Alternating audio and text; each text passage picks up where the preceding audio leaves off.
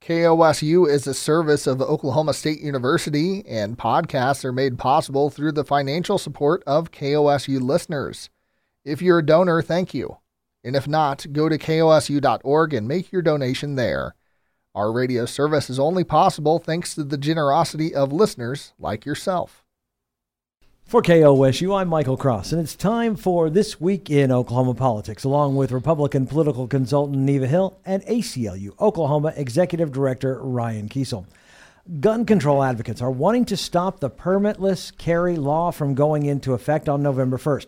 The group, which includes Oklahoma City Democratic Representative Jason Lowe and the national group Moms Demand Action, have to gather nearly 60,000 signatures before August 29th to get it before voters in 2020. Now, they've been able to work toward the recall of the bill since the end of the session in May. So, Ryan, why did they wait so long? I mean, my understanding is that they had been working to get something done before now, uh, but then the shootings in Dayton and El Paso that's galvanized the nation, and I think that they felt that there was a sense that they had to do something. And so, even even though they're getting a late start, I think that there's a lot of political will to change this permitless carry uh, law before it goes into effect. We're seeing you go on social media right now and you see folks going into other states that have permitless carry, going into their Starbucks or walking into Walmart with an AR-15 on their back. I don't know if they're doing that to intimidate people because of their ego or their bravado. I think a lot of it has to do with the false sense of security that comes with gun ownership and gun possession that thinks that it makes you think that if you have a gun, that you're not vulnerable to the kind of mass shootings that, you know, the tragedies that we're seeing all around the nation. And that's just false. I mean, that, that false sense of security is actually killing people. And if we don't want to be one of those states where whether it's at your Walmart, your Target, or your your Starbucks, where you see folks carrying AR-15s without any sort of permit or regulations on their backs, we've got to do something now. This seems common sense. Neva. Well, I mean, this is really the to me the height of political grandstanding by Representative Lowe. I mean, you wait until ten days before the deadline to get sixty thousand signatures, and you you really you're just you're just really seizing upon the um, kind of the political climate out there more than the issue itself. I mean, yes, after El Paso and Dayton and the mass shootings, I mean, this seemed like just an opportunity to take to um, uh, to kind of pile on without any opportunity for real success. And I think even Representative Echols, uh, who was the uh, House author of the, of the the bill that was passed and signed by the governor that will go into effect in on November one. Uh, even he said there's zero possibility. I mean, zero percent chance that this is going to the ballot. So, I mean, it, for folks that have uh, this issue it, that they want to really, uh, they really want to uh, push forward and advocate for, they need to do it in a in a way that gets a, a better perception among voters and among citizens, particularly here in Oklahoma, who do not see the idea of just uh, banning guns and and going after uh, um, the Second Amendment Amendment rights of citizens as a way to deal with these larger issues that are on the forefront. Right? Have they got a chance of get, making getting? I, I think signatures? it's I think it's a real long shot for them to get the signatures before uh, before the deadline at the, at the end of this month. The number of signatures you've got to get in that short period of time just really seems insurmountable. I do think that if they don't get this and that there's not a referendum, that this next legislative session, because November 1, permitless carry goes into effect, and I think that we're going to begin to see what that looks like in Oklahoma. And there's already some sense of reality of what permitless carry and existing gun laws look in Oklahoma, uh, lax gun laws look like in Oklahoma. I mean, we've got the opening of the, the new park in Oklahoma City, and the mayor is having to explain to folks, you can't bring in a ham sandwich that you made at home but because of state law, you're going to be able to bring your own firearm into that grand opening of that of that new park in Oklahoma City. So I mean, I think that we're beginning to realize that the lax gun laws in Oklahoma create a, a landscape and a false sense of security, and the the uh, what we're giving up for that, the exchange for that's just not really there. It doesn't make us any safer. It actually makes us more dangerous. And you know, don't get me wrong. You know, we could do away with permitless carry, and that doesn't solve things. Assault weapons ban. We need a, an actual mandatory gun buyback program. We need some real robust efforts to get the five million plus assault weapons. That's more assault weapons than the United States military has off the streets in the United States. Go well. I think I think I think the notion that in Oklahoma we're going to see some groundswell for uh, real these these strict gun law gun laws to uh, uh, to come to the legislature in the form of bills and pass uh, this session or any future session is just not likely. I mean, the citizens in Oklahoma, particularly law-abiding, gun-carrying, permit you know whether they've had a permit or not in the future, these are folks who understand that it is their right. They understand that there is a responsibility with that, and I don't. I think to equate so much of what's happening nationally and trying to sensationalize it, as Representative Lowe said, you know, we're going to have the Wild Wild West in Oklahoma. I think that's just a bogus argument people are not going to buy into. An Oklahoma County judge declares unconstitutional a controversial law requiring alcohol brands to distribute to all wholesalers. The judge says Senate Bill 608 goes against State Question 792, allowing brands to pick and choose their distribution. Neva, are you surprised by this ruling? I'm really not. I think, uh, uh, as these folks have said all along, that uh, Senate Bill 608 really ignored not only the uh, the will of the voters, but violated the plain language of the Oklahoma Constitution. I think that's where it's at. It will obviously, uh, uh, we would expect, be appealed, but in terms of what's happened to this point, I think it's, in my mind, no big surprise. Ryan. No, it's not a surprise at all. I think that the, the plain language of the ballot measure that amended the state constitution is in direct conflict with Senate Bill 608. And whenever you've got a conflict between a statute and the Constitution, the Constitution wins. And this, I don't think, was even a close case. Uh, now, I you know the policy behind it. I mean, I'm not going to weigh into whether or not the policy of requiring um, all distributors to carry all brands or allowing branded uh, uh, manufacturers to choose which distributors they want to use. I mean, that's a that's a public policy that the legislature needs to consider. They consider that whenever they put it on the ballot, and the people of Oklahoma voted for it. Now, the, the plaintiffs in this case, they've said, well, the people didn't realize that there was this uh, this ability to get outside of the requirement that all distributors carry all brands, and they didn't know what they were voting on, and so the legislature tried to fix it. Well, that's all well and good, but if you want to fix the Constitution, you have to fix it with a new amendment, and so that's where if they want to do something about this, and they need to get out and start gathering signatures and try to get it on the ballot in 2020. And opponents of 608 say they are going to immediately appeal it to the state supreme court. How long do you think uh, it will be before the supreme court hears something? Well, I mean, I don't know. I've asked I've asked folks that very question, and I think uh, most people presume that it'll be um, you know well into next year. This will not be a short uh, this will not be a short term uh, fix in terms of uh, the appeal process. But I think the threshold in an appeal like this is a much higher threshold. I mean, I think yeah. I'm not the lawyer, yeah. you know, speaking about it, but I, I think just TV. having just having observed this over time, I mean, the um, uh, the argument is more now on the on the law than on on the facts that uh, that we're talking about with respect to the uh, uh this alcohol distribution question. So it will be fascinating to see if there's any uh, if there's really a pivot when it gets you know further down the road. But right now, I think uh, I think what we see is something something that uh, uh, the court will just have to look at uh, with the appeal. And right, yeah. the law's on hold right now. Could the state supreme court just simply say, "No, we're not going to hear it," and just keep I, referring I think to that the Oklahoma I County think that it's more likely that they, they don't hear it, or they issue a very short order affirming the lower court's decision here.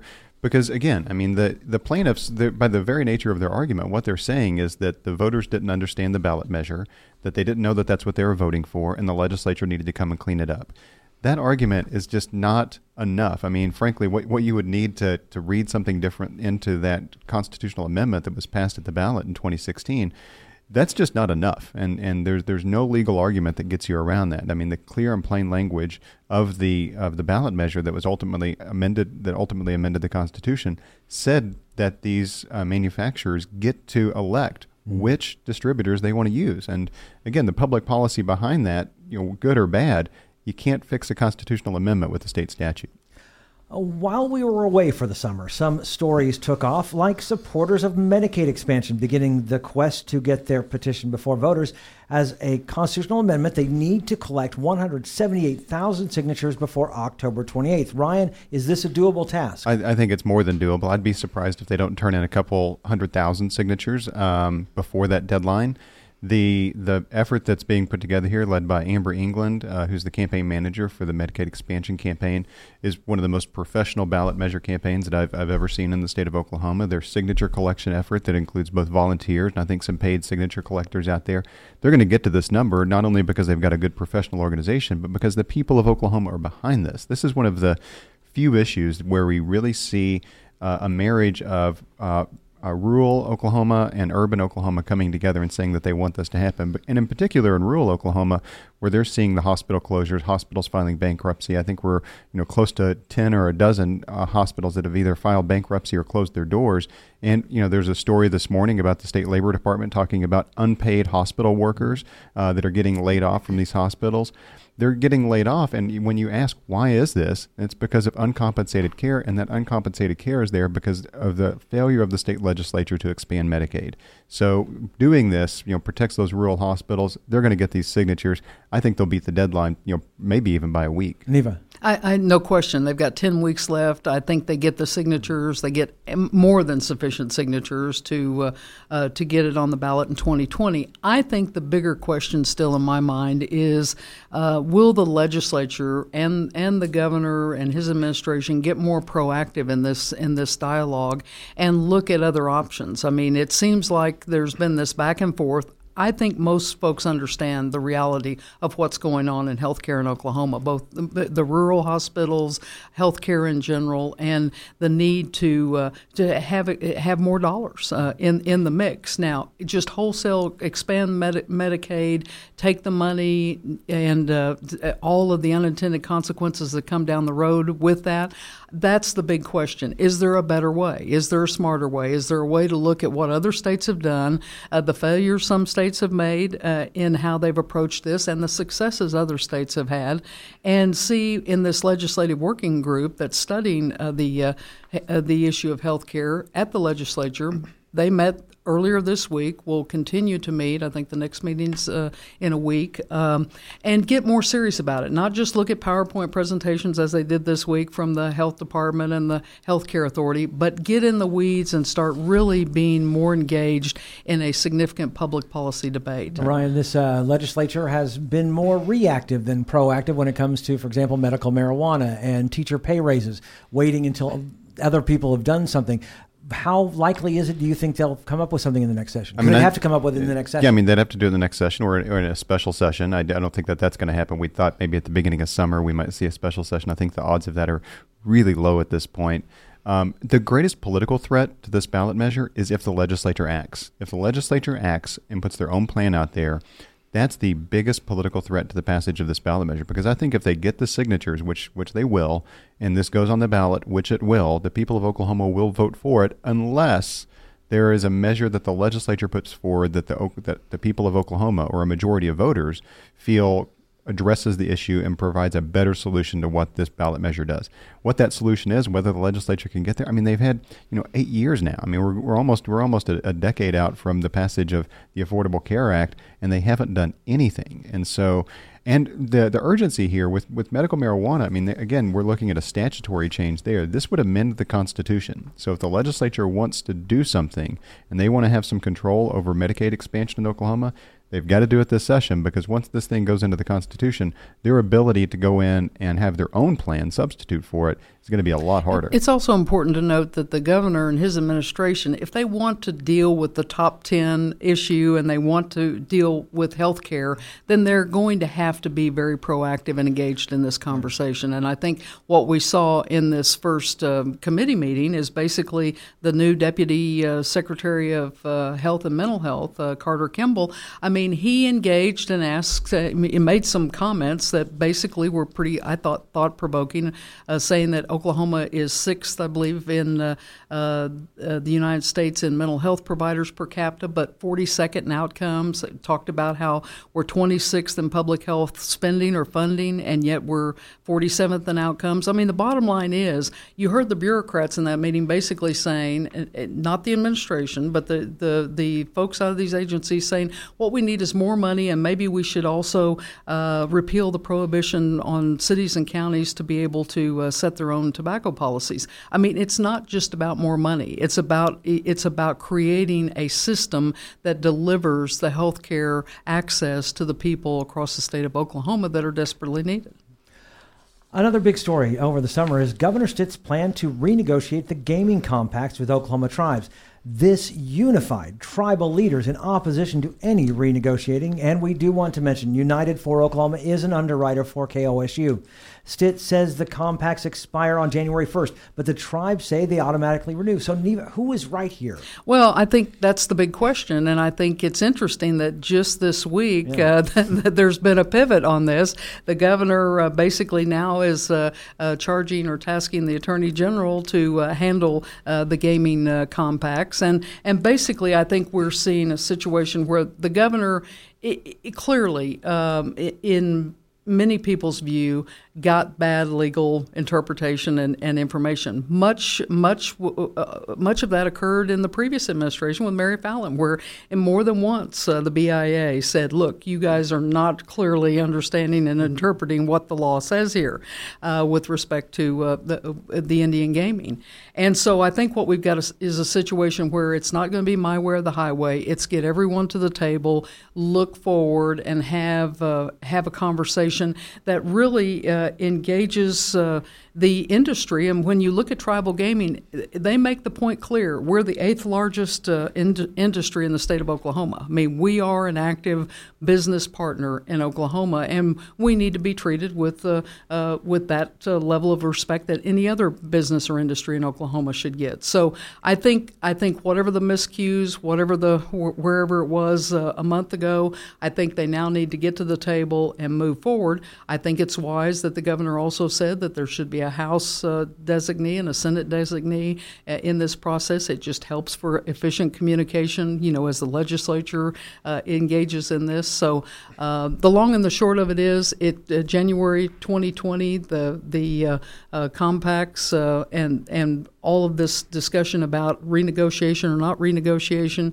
uh, needs to take place, and it needs to take place in the next few months. Ryan, yeah, I mean the the compacts themselves. So if you look at the model compact that the tribes have, have signed, and you go go back to the Wayback Machine and go back uh, to 2004 when the state of Oklahoma and the tribes were negotiating the original compact and the exclusivity fee, and that's the fee that the tribes pay whenever they are basically given a, an almost total, not a total, but an almost total monopoly over mm-hmm. class three class three gaming in the state of Oklahoma. The the exclusivity fee there that was lower than a lot of states around us, but the state but the state's tribes recognized that they were taking a huge risk. The state recognized that they were taking a huge risk, and that the payoff, if it were there, would be beneficial for everyone. It would be uh, beneficial for the sovereign nations of the many tribes in the state of Oklahoma and their governments and their people, but it would also be beneficial to all Oklahomans. And we're talking almost a hundred, almost a million jobs in the state of Oklahoma, billions of dollars in, investment over the last uh, 15 years, and not just in gaming. I'm talking about economic development, healthcare, infrastructure. The, uh, the tribes and their jurisdictions have become so important to the communities that are around them that it's almost inseparable as to you know what's what is it that they're doing versus what the state's doing, and in many cases they're doing more than the state. You know, Chief Elect uh, Chuck Hoskin of the Cherokee Nation, Chief, Chief, I'm sorry, yeah, uh, yeah, uh, Chief Hoskin of the uh, of, of, of, the Cherokee Nation. You know his you know his comment about you know here's the state they're in they're in economic turmoil, and we're we're looking at a, uh, the specter of a global recession. Returns coming in and revenue are you know better, but not as great as we had expected.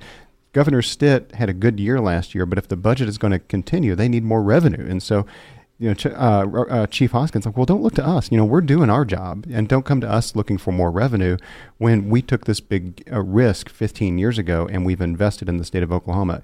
If the governor and the attorney general want to negotiate this, I think that they need to come to the table with something for the tribes to look at. And if they don't, the compact, you know, I, you know, looking at it, as long as there are some non-tribal entities that have Class Three gaming, then this thing's going to renew on January one, and it will renew for another 15 years. And you know, there, I mean, I guess you could say that maybe the BIA wouldn't approve the renewal, or there could be some some you know uh, cloud there as to what would actually happen. But I think that if nobody can come to the table in good faith, this is going to renew on January 1 and it's a done deal. You know, and it's interesting in the governor's letter in July, I mean, he indicated that he not only wanted to renegotiate the fees, but he wanted to renegotiate the entire compact. And I think I think that's where um, the tribes were kind of set, you know, really kind of caught off guard and and really didn't uh, understand kind of what uh, precipitated this whole engagement with them in, in that way, kind of with this frontal assault as they viewed it. And And I think when you, again, um, most Oklahomans, I don't think, recognize that Oklahoma is second in the nation in the number of casinos, only behind Nevada. Uh, 134 casinos right now, uh, and also the largest single casino in the country. So, I mean, this is an industry that obviously, I mean, you can talk about all of the things that that uh, are involved in terms of uh, uh, of uh, the Native Americans and the tribes and and what they do in terms of their involvement uh, across Oklahoma. But in this issue, you're talking about a lot of money, and and so the issue is going to have to be one that is honestly brokered at the table by all parties. And I think this uh, the, the, the, kind of the tone that set this whole thing in motion was so counter to what anyone had seen in the past that it really kind of um, made the situation, at least perceptually, more toxic than anyone felt was necessary. It was not a good start to this. Yeah, yeah, absolutely. And there are dyna- dynamics that, that come out of the, even the teacher walkout because if, if you if you think about it, if the if there's going to be a renegotiation, you have to think of what each party can bring to the table. On one hand, you've got the, the tribes, and on the other hand, you've got the state of Oklahoma. Well, the if you want the, the tribes could pay a higher exclusivity fee. I mean, that would be something that they could give up, but it would have to be in exchange for something. Well, the legislature already amended uh, the compact li- or, or had language that amended what's allowed under the compact last year with ball and dice, and so they gave that up. There's a sense that the state could give sports betting, but if you and sports betting, you know, may sound great, but to our listeners, if you think about sports betting, the revenue that it brings in in places like Las Vegas is really, really small compared to what they make from their electronic games. Yeah, there has to be some give and, and take. so if they give sports gaming to tribes, most tribes have said they're not necessarily interested in that. It's it's a lot of infrastructure uh, to build up, and the revenue is really ebb and flow uh, from month to month. So they're like, this is you're not really giving us anything. So it's interesting to see if Stitt has a plan, if Governor Stitt has a plan what is he bringing to the tribes and saying, I will give you this in exchange for maybe higher exclusivity Especially fees. when the conversation that he initiated was basically, let's start from scratch. I mean, that's that's a that's a pretty dramatic uh, shift in thinking, and it also, when you lace it with the idea that uh, allowing commercial gaming in Oklahoma, uh, such as is permitted in Nevada, that that would be, you know, he indicated would be the last resort. But the fact that that was even laid out on the table as something that might be a leverage leverage point, I think I think again, uh, as with any negotiations or renegotiations on any level with any industry, there has to be uh, uh, all parties come to the table and deal in good faith and deal deal in a way that's best for all Oklahomans. Governor Stitt plans to reopen an Oklahoma office in Washington, D.C. for the first time since 1995. The original office, created by former Governor David Walters, was closed by then Governor Frank Keating. Uh, while the Oklahoma delegation, including Senator Jim Inhofe, opposed the Oklahoma office in 1995, the idea is now getting support from our representatives and senators. Ryan, what do you think of this idea? I think it's a great idea. I mean, so much of what impacts Oklahoma happens in Washington, and of, of course, we have our, our elected delegation there um, that that represents us both in Congress and the Senate. But our executive branch and their interaction with the federal government isn't just with uh, our elected representatives; it's with you know many federal agencies, many granting agencies, and so having a seat at the table and being able to have you know, long developed relationships uh, or long-standing developed relationships uh, in Washington is really important for the people of Oklahoma. I, you know, whether it's a Democratic governor uh, Walters putting this forward or, or now Governor Stitt, it's a good idea. Neva. Absolutely, I agree. It's a good idea, and I think it's a little bit ironic that it was uh, it was the uh, online news site NonDoc that actually broke this story that everybody now this week has followed up on. And it's clear that that this conversation and this whole idea is something that has uh, been on the front burner for quite a while. Mm. They they appear to be well down the road in terms of, uh, as was indicated by his uh, spokeswoman, the governor's spokeswoman, say, saying that they would probably do interviews uh, next month, try to have this in place by the end of the year. So this is something that just didn't get uh, uh, on the conversation starter in in a few weeks. It's been ongoing, and I think the delegation uh, for a long, long time, as you say, Ryan, has supported the notion because it is it does help to have that conversation, that interaction, those relationships in Washington, so that when conflicts or issues arise, as we've seen uh, with uh, uh, issues of um, Medicaid and and some of the the, the federal dollars coming in and whether or not they were appropriately used and whether or not they had to be reimbursed and all of these issues that start to add up and can become millions and millions of dollars that are in question, those things oftentimes can be alleviated just by having uh, just by having that conversation face to face or the interaction that comes with having the office. I think it's also uh, you know kind of as a sidebar uh, in in the um, kind of the uh, tweeting back and forth that uh, Governor Walters, you know, weighed in with uh, uh, uh weighed in with this uh, whole matter and said that you know, yes, it is a good idea. He made the point that we get ten billion dollars annually from the federal government, and so this is just another way. He did it 26 years ago. It was a success. I think the governor that Governor Stitt approaching and doing it now in his administration in the first year will also be a very successful venture. Right, because in the world of communications, we're we're all very connected as far as emails. We can get in touch with, but having that person there as a liaison for the governor in Washington D.C. or, really or multiple people. I mean, yeah. we've, we've got it. We've got a delegation now that includes a Democratic member. There could be a, a future Democratic members uh, in the legislature as well. And so, having people that can speak to our, our representatives in Congress in Washington and, and know what, what are the needs in Oklahoma. You know, if if something is happening in the state legislature, it doesn't operate independent from what's happening at the federal level. And so, being able to have somebody on the ground that you could just pick up the phone or even you know walk across mm-hmm. the street and grab a cup of coffee with and say, you know, tell me what's happening here.